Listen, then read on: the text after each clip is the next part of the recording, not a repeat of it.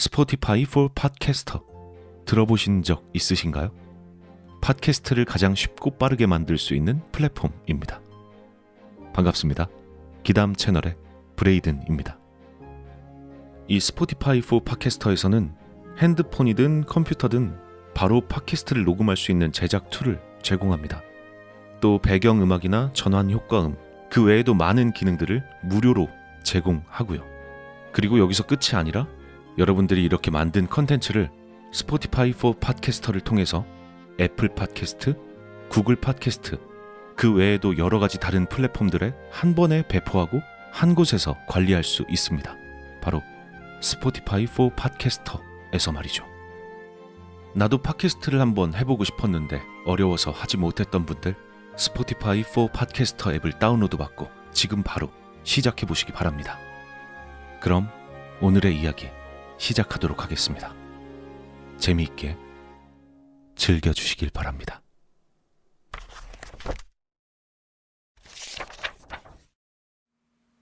지금은 성인인 내가 초등학생 시절 겪은 일이다. 내가 초등학교 때 살았던 곳은 지방의 도시였고 아버지의 고향은 같은 현에 있는 산중 깡촌이었다. 겨울방학이 되면 정월을 지내기 위해 그곳에 가곤 했는데 그 당시엔 솔직히 별로 가고 싶지 않았다. 그 해에도 평소와 같이 시골을 가게 되었는데 사촌 형제가 아직 도착하지 않아 굉장히 심심해하고 있던 차였다. 딱히 할 일이 없었기 때문에 뒤뜰에서 혼자 놀고 있다가 갑자기 버석대는 소리가 들려와서 소리가 들리는 쪽을 돌아보았다. 그곳엔 아무리 봐도 겉모습이 오니임에 분명한 것이 덤불 너머에 서서 이쪽을 빤히 바라보고 있었다.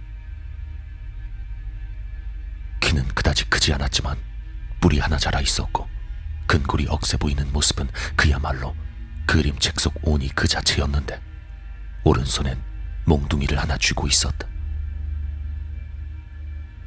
초등학생이었던 내가 큰 소리로 비명을 지르자 할아버지께서 집 밖으로 뛰쳐나오셨다. 그때 할아버지의 표정으로 미루어 보아 할아버지도 그 존재가 보였던 것으로 생각된다.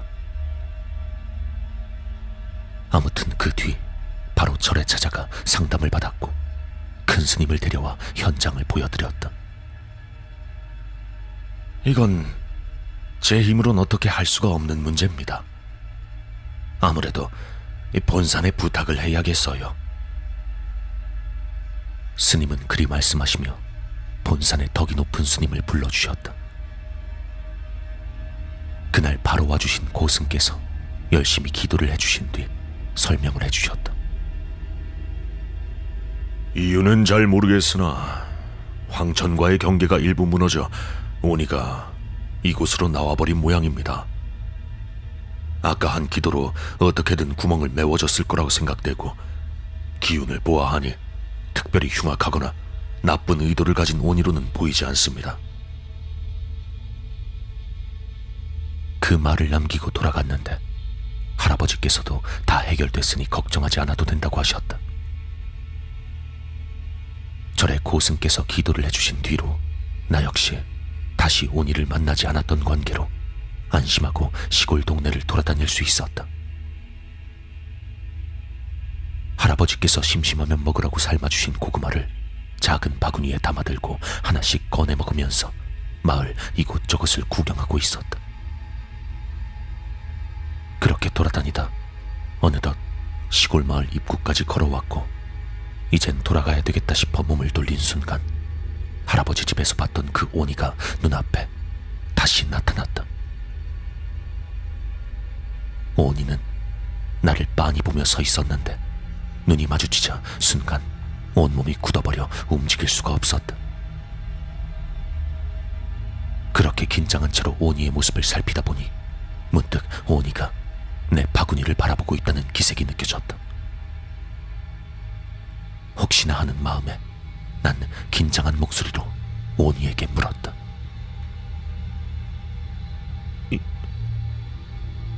이, 이건, 이거 너 줄까?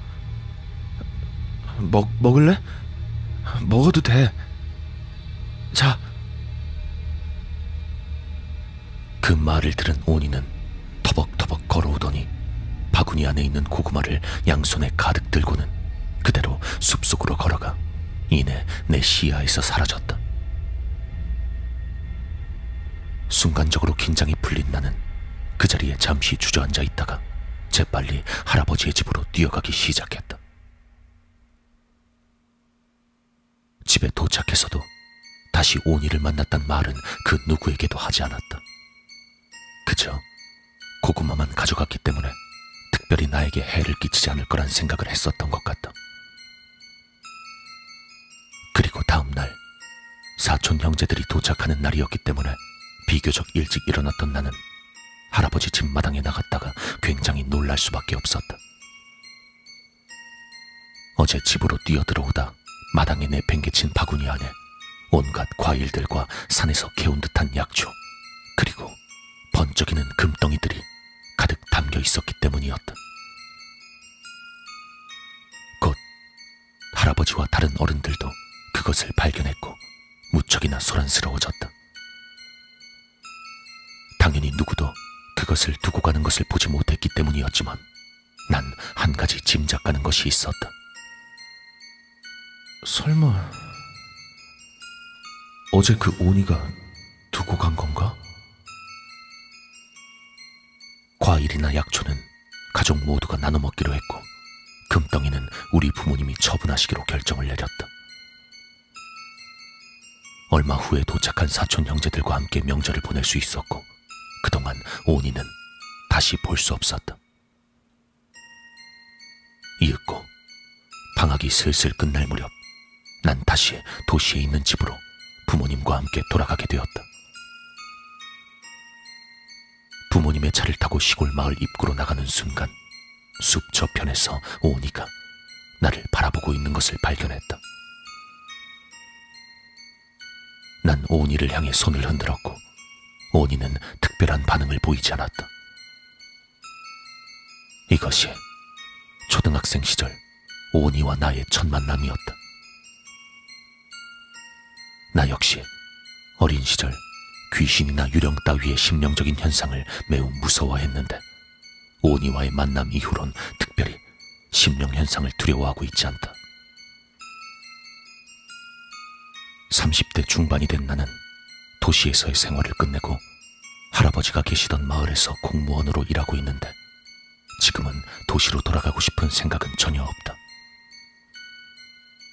오니는 어렸을 때의 만남 이후로도 종종 나에게 모습을 드러냈지만 지금까지도 특별한 말을 건네지 않는다. 다만 내가 가끔 과자라든지 먹거리를 간식으로 주면 그에 보답하듯이 금이나 귀한 약초 등을 우리 집에 두고 가곤 한다.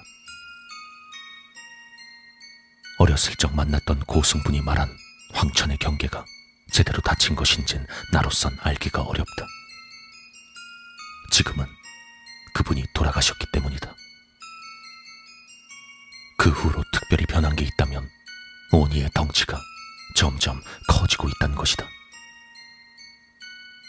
또 오니의 영향인지 모르겠지만 태풍이나 비가 많이 올 때면 주변 다른 마을은 침수되거나 산사태가 일어나기도 하는데 내가 살고 있는 마을만큼은 한 번도 피해를 받은 적이 없었다.